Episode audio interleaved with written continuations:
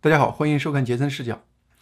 最近这段时间，我在跟国内亲朋好友打电话的时候，他们经常会问一句说，在美国生活还好吧，还安全吧？开始有些奇怪，后来呢，美国的一些朋友在交流中也无意中提起说，最近针对亚裔的仇恨事件好像在增加。我这才意识到，哦，国内亲人原来说的是这么一个背景。平时呢，工作有的时候出去散步、购物，没有明确的感觉。那么，国内和国外的朋友这么说了，我决定呢，还是针对这个事情做一些研究。所以说，过去这两个星期呢，我看了很多的相关的新闻报道，也阅读了一些研究论文，也看了一些最新的调查报告。那么这期节目，我主要是就我这些研究结果回答三个问题。第一个是针对亚裔的歧视事件，近期是不是真的在增加，还只是一些嗯、呃、波动？第二个呢，如果是真的在增加，它背后的原因是什么？第三个，在这样的大背景下，海外华人应该注意什么？首先呢，这个话题的确是最近这几个月媒体关注的一个焦点。今年一二月以来，广泛流传有几段亚裔被直接攻击这样的一个视频，比如说一个菲律宾男的在纽约市的火车上被人用剪纸刀一下子划脸划破脸。然后皇后区法拉盛一个五十二岁的妇女被一下子推倒在地，头一下子撞伤了。另外还有一个两个七十岁左右的亚裔妇女先后在地铁站被人用手打头部。然后呢，还有洛杉矶一个男子在公交车站站的时候，没有理由的被人把他手里的一个棍子抢来，把他自己打伤。对于这样子普遍的报道呢，华盛顿邮报甚至在二月二十五号还出了一个专门的报道。这些报道呢，普遍现象就是他们描述了现象，但是没有很多宏观的统计数据。我比较喜欢宏观统计数据，因为你单独的现象不能表示，嗯，那个趋势的概念，就是不能回答我刚才的问题。当然了，就是你根据这些报道出来的案例，你会发现一点，就是所有这些案例主要集中在东海岸的纽约市和西海岸的北边是湾区，南边是洛杉矶市，这都是一些华人比较聚集的美国的大城市。好在呢，纽约市和旧金山市他们的警察局呢有针对亚裔仇恨报告的这样的一些记录。那么比如说呢，旧金山的这个初步统计，二零二零年针对亚裔美国人的仇恨记录有九起，相对应的这样子的仇恨案例二零一九年是六起，二零一八年是四起，所以说呢四六九是一个增加的趋势。而纽约的报告呢就显得更加的奇特一些。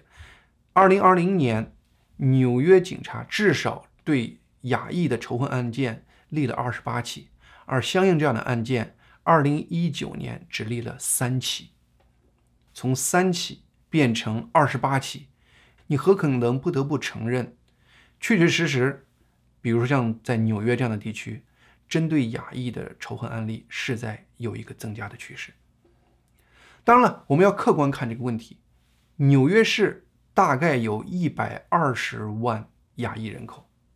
那么这么一百二十万的亚裔人口，一年有二十八起仇恨案件立案，相对来说应该还是一个很小很小的比例。这种仇恨案件立案，有人说了，它不能表示全部的面貌，因为它毕竟是属于这种犯罪立案这样的概念。而且呢，美国对于仇恨犯罪它的定义也是特别严格的，因为呢，仇恨犯罪本身它不是针对受害人一方，甚至是针对受害人所代表那个群体。美国司法上的话是一定要要求满足两个条件的，一个是满足仇恨，一个是满足犯罪这两方面的条件。当然这个仇恨不是说这个人发火生气，是说他在犯罪的过程中有针对犯罪人有偏见和歧视的因素在里头。那么有没有一个宏观的统计数据来展现一般的没有构成犯罪但是已经是明显的歧视这样的案例呢？事实上呢也有。你比如说在二零二零年三月份疫情刚刚在美国爆发的时候，有一些亚裔的社团就担心亚裔因为疫情会成为被歧视的对象，那么他们就自发的搞了一个网站，叫做停止对亚裔的仇恨，英语叫 Stop A A P I Hate 这样的网站。那么这个网站呢，就是专门在全美收集各种各样针对亚裔的出于种族动机的人身或者语言攻击，也包括网上的霸凌等等。那么截止二零二零年，这个网站收集到了来自全美的大约 两千八百零八 起由当事人自己提供的这样的报告的事件。那么在这个事件中的话呢， 百分之九 的人是遭受了人身攻击，那 百分之七十一 的呢是遭受了语言的攻击。 而且呢，在受害者中，大部分是妇女，和目前媒体普遍爆出来的案例基本相符。当然，有人说了，你这是报告和可能实际发生的数量比这个可能还多。但是从另外侧面看的话呢，这个网站收集的数据的质量应该还是蛮高的，因为呢，这个报告中展现出来的各个族裔，就是报告人族裔的比例和美国亚裔人口的比例基本还是相符的。比如说，其中 百分之四十一 是 华裔报告的， 百分之十五 是韩裔报告的， 百分之八 是越南裔报告的， 百分之七 是菲律宾裔报告的，就是这些基本上呢和美国亚裔人口比例是基本一致的，这从侧面展现这个数据还是比较高质量的。另外的话呢，它报告的亚裔人口的这个来自的州也和亚裔的分布很一致，比如说加州占整个报告量的 百分之四十， 而纽约， 特别是纽约市占了整个报告量的 百分之十三， 加州和纽约市也确实是是是亚裔比例最高的两个州。你要是按这个报告来统计，简单一算，你会发现呢，这个报告中展现出纽约市二零二零年全年有这个人身攻击性质的这种歧视件，大约是三十三件，和纽约市警察立案的二十八件那个数字基本是吻合的。 当然了，有人说了，这也许这两个完全报告的是不是一回事儿？那你就是把两件事加一块儿， 三十三件加二十八件，那么整个在纽约这个一百二十八万亚裔人这个大城市里头，大约也就是可能最多六十一件这样的报告出来的针对亚裔的有暴力因素的这样的事件出现。上面这些数据和这些新闻报告，我总结了一下，大概是有三点。第一的话呢，就是 我认为美国近期针对亚裔的歧视案件，从相对数量上真的是在增加，但是从绝对数量上看的话呢，比例还不是很高。第二的话呢，这些事件大部分发生在东西海岸几个华人或者亚裔比较聚集的大城市，比如说纽约市、呃旧金山或者洛杉矶市。第三个呢是，你以纽约市这个增长比较显著 来作为特例来看的话呢，就是纽约这个有一百二十万亚裔人口的城市，大约每天有一例针对亚裔的歧视案件发生。这些歧视案件大部分是语言上的这种歧视，有肢体攻击因素的大约是三十起左右。当然了，我们是希望这样的案例一例都没有了。所以说呢，近期的这个媒体社交平台对于这样的事情大量的曝光是要有正面意义的。 就是通过这样的曝光，把这个事情摆在整个社会面前。从目前的一些报道来看的话呢，不管是从官方到民间，确实是对这个事情开始重视起来了。你比如说，旧金山和洛杉矶的警察部门已经开始成立专案组来关注这个事情，甚至有些地方特意在亚裔为主的社区增加增派了警力。而纽约市它成立的这种专案组，全都是由亚裔警察组成的。 他们会十一种不同的语言，而且有报道说，大概在二零二零年七月份的时候，布鲁克林有一个八十九岁的老太太被人莫名其妙的打了脸，然后呢又把衣服还点着了。最开始这个老太太不愿意配合警察调查，就想把这事划过去了。结果专案组专门派了一个能说粤语的警察去跟她聊天，这个老太太就把这个警察当孙子一样，把整个案件详细的告诉了这个警察。就是你可以看到， 整个警察是已经开始努力针对这个事情，而且呢，也报道了一些华人社区，也有一些志愿者自发组织了一些街区巡逻队，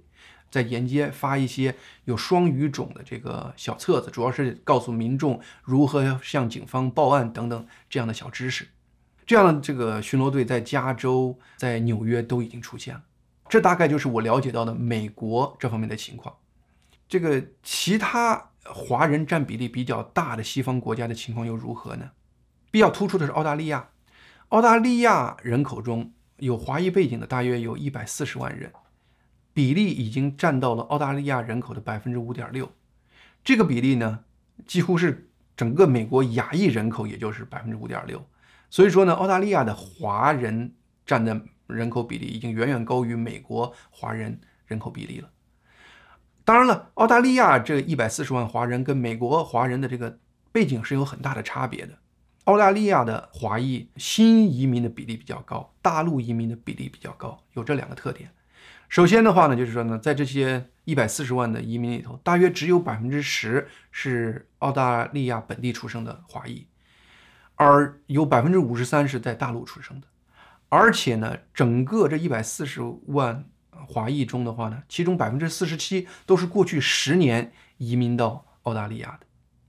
因为澳大利亚华裔在整个澳大利亚的人口比例很高，所以说呢，很多媒体从去年其实已经开始关注疫情的爆发对于澳大利亚华裔是不是有什么负面影响。近期的这个话题再次成为热门话题，一个重要原因是因为三月三号以来，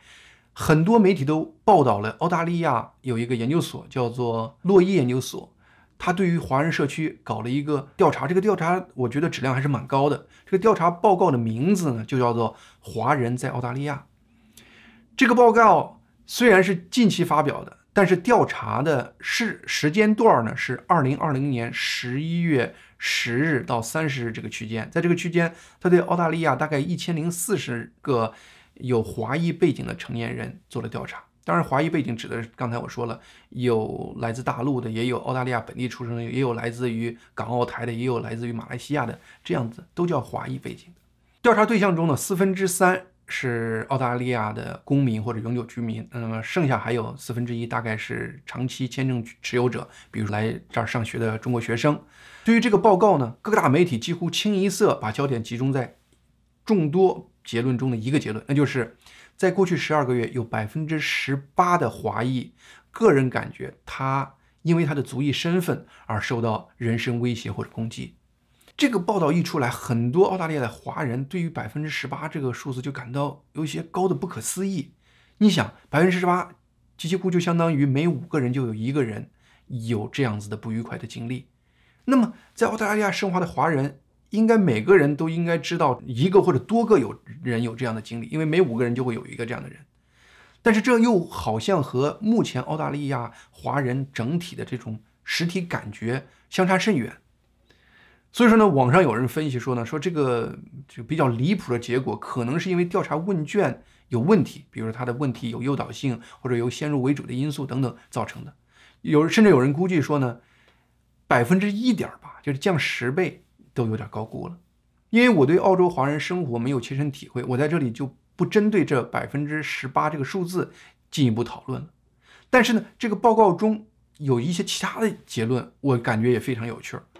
你比如说吧，报告谈到有关在日常生活中，这些华人感觉作为澳大利亚社会的一员是否被这个社会普遍接受，有这么一个问题。其中 百分之六十九 的华裔是说他感觉是被 澳大利亚社会所接受的。另外呢，还有 百分之七十七 的华裔说澳大利亚是一个很好或者非常好的居住地，只有 百分之二 的华裔认为澳大利亚是个很糟的居住地。这种被澳大利亚社会的这种接受感，对澳大澳洲生活环境的这种满意度都这么高，实在不像是一个被普遍歧视的人群的这种感受。有的人就说呢，其实很希望 有一个真实的第三方调查，问一问在广东打工的那些中国人，是不是能有这么高的，好像被当地社会的接受感和对当地生活环境的这种满意度。其实我感觉就是说，不管是六十九还是七十七，都是非常高的满意度。你要是看这些报告的细节的时候，你会发现呢，他得到 百分之十八 的华裔有被歧视的经历那个问题，实际上是个多选题，在那个问题之外 还有其他的选项，你可以多选，而这个被歧视实际上是多选中被选择最少的，而多选者被正面选择最多的另外一个选项是有 百分之四十 的华裔表示，在过去这十二个月里头，因为他的华裔背景，有人给他们特别的鼓励和支持。当然，这一点的话呢，媒体报道就不是那么多了。 好，这就是第一个问题。下面我们讨论第二个问题，就是华裔如果被歧视的案例确实有增加，那么推动它的背景原因到底是什么？美国这边的报道主要集中在原因就一点，就是二零二零年爆发了新冠疫情。在很多报道中呢，媒体大概特意还提说，川普把这个病毒叫做中国病毒。很多媒体都暗示说呢，是川普这种说法诱发了对华裔歧视。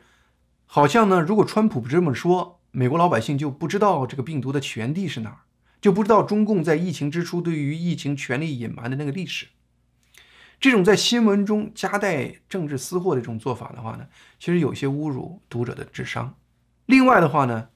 我在研究针对亚裔歧视这个话题的时候，我又感觉到呢，好像很多媒体，甚至包括一些学术刊物的论文，都努力的在暗示对亚裔歧视的主体是白人，是美国白人。你就比如说吧，美国刑事司法杂志在二零二一年一月七日发表了一个论文，题目就叫做《对亚裔美国人的仇恨犯罪》，有这么一个研究报告。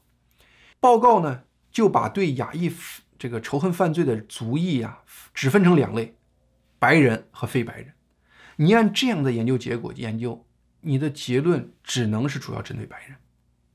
而且呢，我们知道了美国不同的族裔，它的人口基数是不一样的，白人的基数最大。正常的情况，你要把每个族裔对亚裔犯罪人数要以他整个这个族裔的整体人数基数标准化以后，各个族裔之间对于华裔的危险度才有可比性。但是呢，在这个论文中一个重要的结论中，他却没有做这样子一个最常识化的标准化处理。那么其结果就是，从数字上你看，好像白人就是对亚裔实施仇恨犯罪比例最高的族裔。上个月呢，我在网上看到一个视频，是一群人呢在纽约街头游行，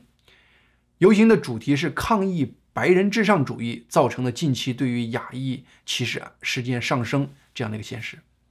当时就让我看得一头雾水。好在最近我大量研究之后的话呢，我才意识到游行的人可能是真的信了左派媒体和学者给他们准备的这些左派理论药丸了。这种利用亚裔被歧视却努力推左派理论的做法呢，我真的觉得让人有点厌恶。当然了，澳洲对于华人社区那个调查中也有一个有关歧视原因这方面的一个问题，就问采访人，你认为原因是啥？三分之二被采访的华人认为是有疫情的原因，百分之五十二的受访人认为是中澳两国关系恶化的原因。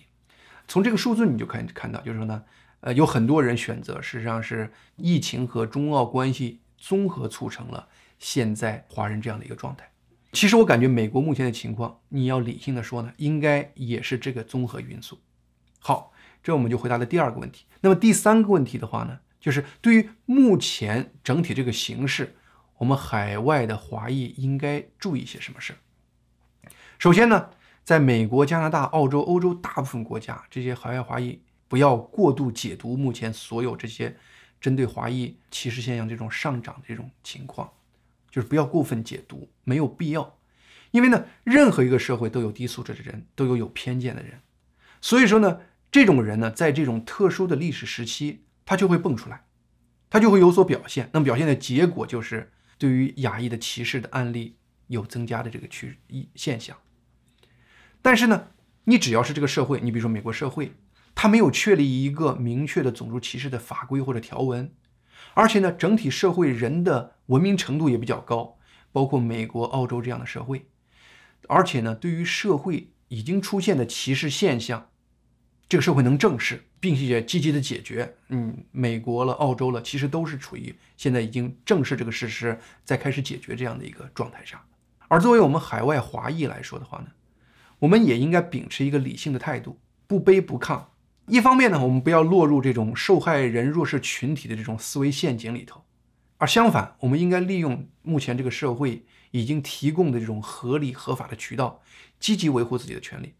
其实呢，报道中我们前面也提到了，很多华人已经在做这样的事情。如果大家能做到这两点，就是说呢，我感觉呢，现在这些歧视现象应该不会越来越恶化，未来进入一种失控的状态。当然了，我们也不能否认，海外华裔的确背负了一个不幸的包袱。不管你来自哪里，不管你来自台湾、香港，还是马来西亚，还是中国大陆，你不得不承认一点，中共管理的那个中国大陆的表现，往往就成为全世界人眼里华人表现的那个代表，这就成了整个海外华人的一个包袱。从历史上看，中共在国际的影响力对海外华裔带来的大多是一种伤害。我们就举个例子吧，很多人现在就是这个年龄的人，应该还能记得一九九八年五月份印尼那个排华暴动。 在那次暴动中，有上千的印尼华裔被杀，上百的华裔妇女被强奸。但是那个事件和一九六五年印尼爆发的另外一个更大的排华暴动相比，那实在是小巫见大巫。根据后来的研究人员的这个研究统计， 一九六五年那次大约有五十万印尼华裔被杀，而且呢， 一九六五年印尼排华暴动之后，印尼政府 不但不保护华裔，而且呢，从法律上进一步规定华裔不准讲华语、不准办华人学校、不能进入政治体制。这些三十多年执行的对华裔的歧视政策，其实也是引发一九九八年印尼排华暴动的那个社会基础。那么， 一九六五年对印尼华人这么大伤害力的暴动的根源是什么呢？有些人说呢，就是中共 总理周恩来说的一句话，他向苏联和各国共产党代表拍胸脯说：“东南亚有那么多华侨，我们中共政府有能力通过这些华侨输出共产主义，使东南亚一夜之间改变颜色。”其实呢，在五六十年代，中共确实向印尼提供了大量的经济援助和军事装备，主要目的就是输出革命，扶植印尼的共产党。 当时呢，印尼的共产党势力发展非常大，是在中共和苏共之后的全世界第三大共产党组织，党员大概有两百来万。这个对于印尼那个传统社会就造成了巨大的危险和冲击。整个事件的导火索呢，是一九六五年九月三十号，印尼共产党成员发动了一个九三零事件。当时呢，印尼军队的领袖呢就是苏哈托，他就借这个事件 指责印尼共产党在暗杀政府官员，试图夺权，随即在全国策动了对于共产党的大清洗。大量的华人在这个过程中就成了替罪羊了。整个这个过程，政府杀华人，暴民杀华人，这种双重的残暴，最后使得大概五十多万华人在这个过程中被杀。目前的话呢，西方国家发生这样子悲惨事件的概率几乎是零。 主要原因呢，就是说呢，现在我们知道，像美国、澳洲这样的国家，人民素质和社会制度和当年印度尼西亚是天地之别。我举这个例子呢，虽然有些耸人听闻，但是呢，主要的目的就是讲的，就是中共的政策对于海外华裔，其实呢是有潜在的负面影响的。盖洛普三月三号公布了一个最新的调查，美国人对于中国的好感度 创了四十年来的历史新低，只有百分之二十的美国人对中国持好感。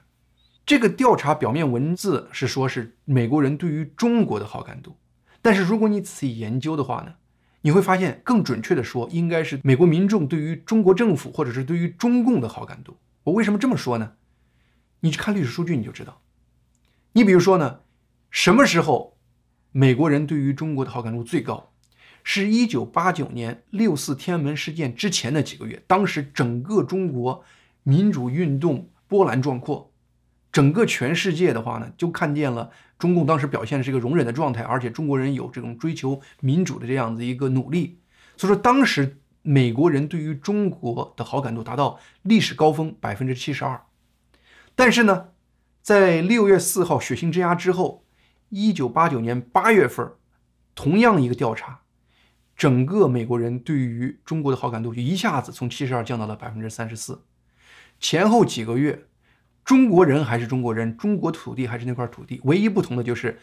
在六月份，中共政府展现了它残暴的本质。所以说呢，我就认为呢，这个好感度其实呢，对于很多思想比较简单的美国人的潜意识中呢，它实际上是对于中共政府的一个好感度的评价。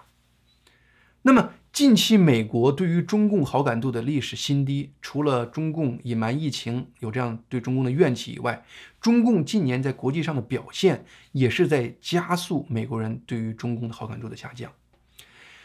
有一个政治新闻网叫做 Political， 在三月五号发表了一篇文章，标题是习近平把我变成了对中的鹰派。这篇文章的作者实际上是展现了一个很有代表性的美国人对中国思维转变的这样的一个过程。文章作者呢，舒曼是一个对中国充满感情的中国通，他从二零二零年以来，在过去近二十年一直在北京或者香港工作，几乎走遍了中国的每一个角落，也写了两本有关中国的著作。但是呢，在中国生活的时间越久，他的心情越来越暗淡。他发现呢，富裕的生活和高科技的发展并没有给中国人带来更多的自由，科技反而成为中共控制中国人一言一行的一个监控网。尽管习近平没有在全世界煽动共产主义革命，但是呢，他领导的共产党却在努力改变世界对于好政府和民主价值的定义。中共推行专制制度，而且呢，中共在整个疫情过程中，媒体毫不顾及地讽刺美国对于疫情的反应，并因此而欢呼。对于中共这种表现，对于海外华裔带来的只可能是负面影响。那么海外华裔能做啥呢？我觉得唯一能做就是在日常生活中，我们理性地展现出对于普世价值的认同，对于中共意识形态的否定。那么对于这点上来说，澳洲那个调查展现出来，澳洲华人此时此刻的状态真有点相反。它明显展现出呢，很多澳洲华裔目前在意识形态上和中共非常吻合，和澳洲大众的思维却非常对立。你比如说有一项就提到了对于民主制度和非民主制度的看法， 百分之三十六 的澳洲华人欣赏民主制度，却有 百分之四十一 的澳洲华人更欣赏非民主制度。那么与此对比，澳洲的人呢， 百分之七十一 的澳洲人欣赏民主制度，只有 百分之十六 的澳洲人欣赏非民主制度。为什么会出现这么大的认识差别呢？澳洲那个调查其实也给出了答案。那个调查中发现， 百分之七十四 的华裔看中共官方新闻， 百分之八十四 的受访的华裔平时呢使用中共的社交平台，包括微信了等等，用这样的社交平台来获取信息，来阅读新闻。而其中 百分之三十六 的人几乎从来不阅读英文新闻。好，我们今天节目就到这里，希望您能订阅我这个频道，杰森视角。